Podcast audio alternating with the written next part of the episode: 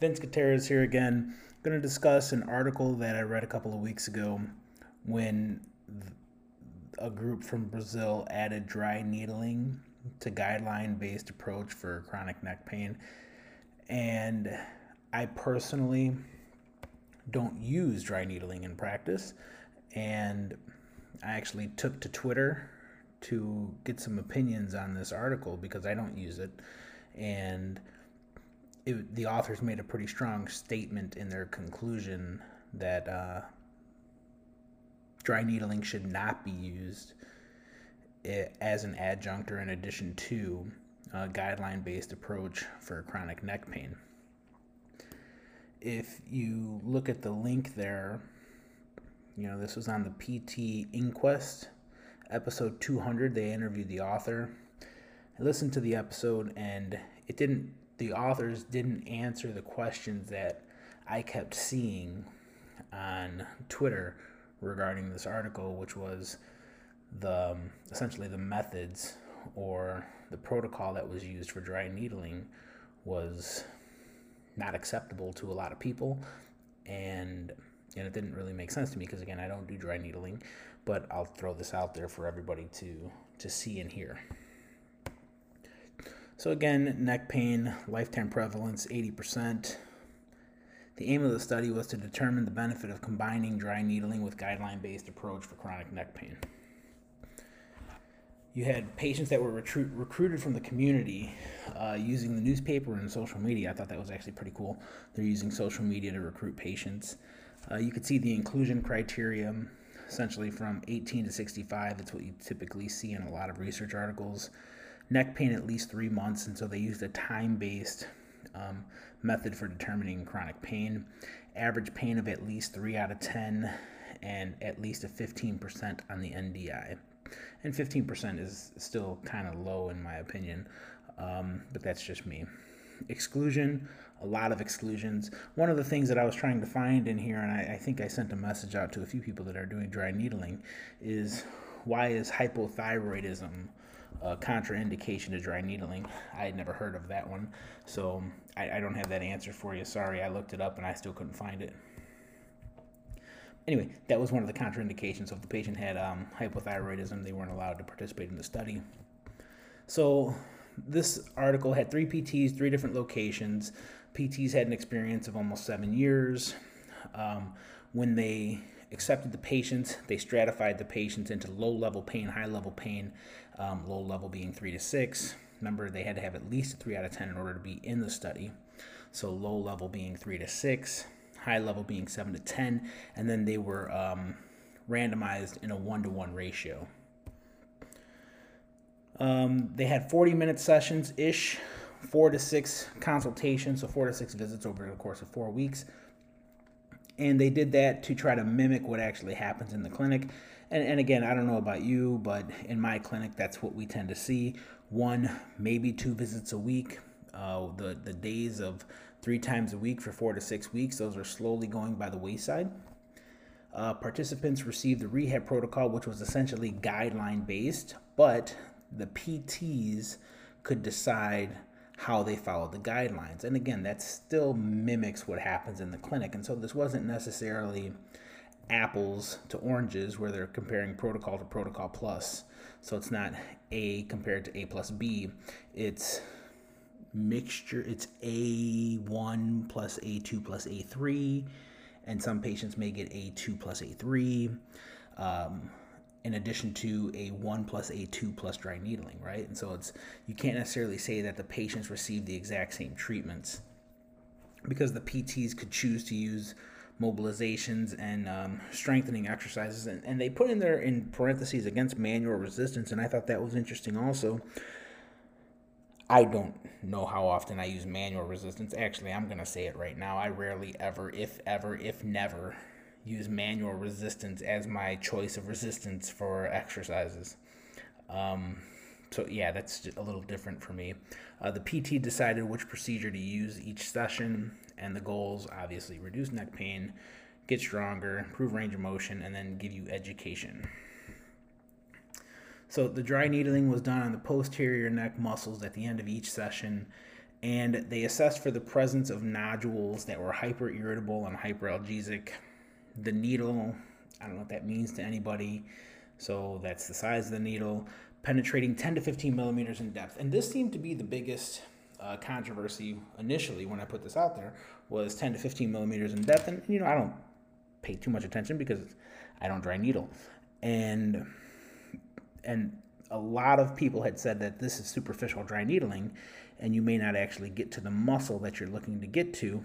Uh, they were looking to get into the deeper muscles of the cervical spine also, in addition to the upper trap.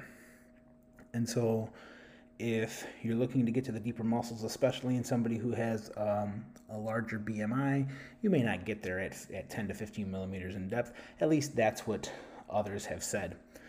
And then the goal was to elicit the local contraction response. And then once you did, you did vertical pistoning. So a straight up and down movement, a picture like a piston in a car, up and down movement to obtain an additional six twitch responses.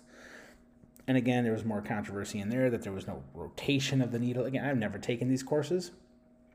I'm reading the research to determine whether or not I want to take a course in dry needling. Um, so far, my answer has been no, uh, but maybe I just don't have enough research read underneath me to convince me that the course might be worthwhile. So the outcomes, uh, they looked at one month post randomization. They looked at the average pain intensity, uh, previous 24 hours and over the previous week. They looked at the NDI score. Uh, the authors, and so now this is also important because this was agreed upon before, at least this is how the authors noted. It was agreed upon before that there had to be at least a two point change to be clinically important for pain and a 7.5 point change to be clinically important for the NDI. Now, if this was agreed upon beforehand, awesome. You know, they're using that um, two point change being significant for the, the NPRS or 30% change. They chose two points. If it was chosen afterwards um, instead of the 20%, well, then that seems to be a little sketchy. Um, and you'll see why when we get to the results for that one month after 24 hour period. Secondary outcomes, they looked at a lot of stuff. Okay, so pain, how much change there was, was there any change in sleep, pain catastrophizing, uh, self efficacy. Um, it was only powered, so this research study was had enough participants to be powered for the primary outcomes, not for the secondary outcomes, which means that they had enough participants to be able to say that the first two outcomes the study would have um, affected but those secondary outcomes, you there weren't enough people to say that this study had effects on those secondary outcomes. Adverse events were, were uh, classified based on severity. Um, most everybody had mild um, adverse effects. So, results. They started with 279 people. They excluded 163. So there was a lot of people who got excluded. And, and out of that, when you look at you know 126 out of 163 of those people, so essentially a great majority were excluded because they declined to participate. You know, they heard they got to get needles stuck into them, and they chose not to. Um, you know, so I mean, I'm not a needle person. I don't like watching the needle going through my skin when I draw blood. Not a fan, right? That's just me. Um, some of them didn't have a high enough disability or a high enough pain scale. So a large percentage of those patients were uh, excluded based off of those three things. In the end, you ended up with 58 people in each group. So your guideline group, they followed the, the guidelines for chronic neck pain, and then your guideline plus dry needling group. The retention rate was pretty high. That's actually impressive to see a retention rate of 91 to 98% throughout the study. So they were able to keep track of these patients over the long term. High percentage of patients were women. Uh, the pain on average was a six. Uh, pain level over the course of a week was a six. The NDI, you know, a 28 out of 100, so 28%. Um, mean visits, you know, 4.8, 5.1, not a huge difference in visits when you looked at whether they got guideline versus guideline plus dry needling. And over the course of a month, that's fairly similar to what I would see in the clinic also. No patient was discharged over the four week period. Again, that's fairly similar to what I'll see for chronic pain. No significant difference was found between the groups based on previous agreed upon clinical change of two points. That's important because because they established that two point change, there was a, a decrease in pain in the guideline plus dry needling group at one month, but it didn't reach the significance that the authors had agreed upon of two points. Aside from that one month, though, um, that was, I mean, could it have been a fluke? Could it have been um, there was actually a change and then you just didn't see a change further on over the course of time?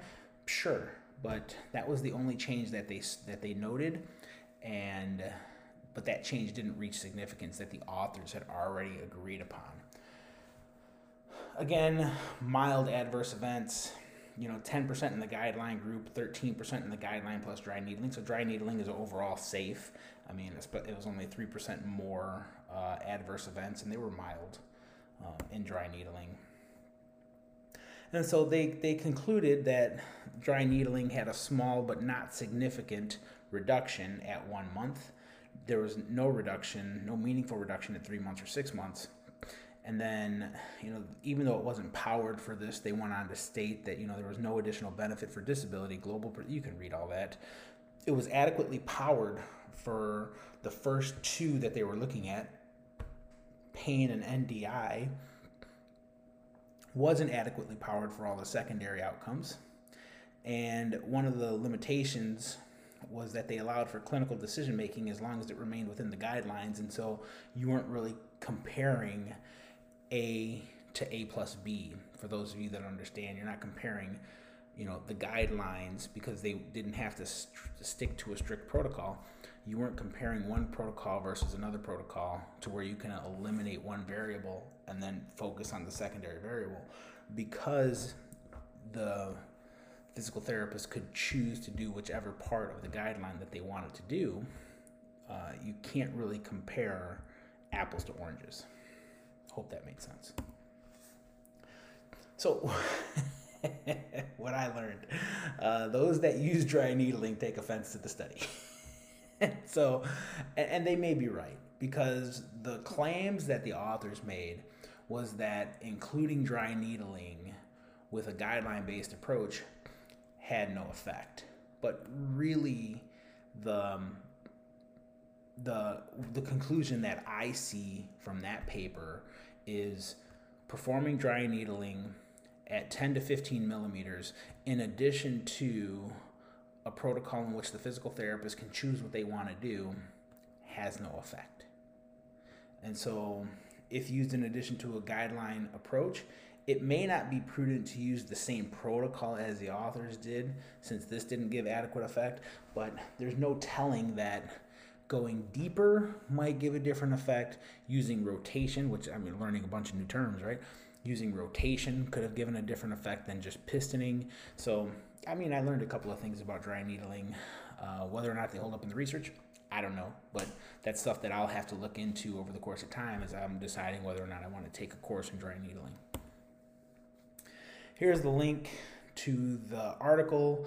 You know, feel free to go read the article yourself. And thanks for watching. Have a good day. Hope you learned something.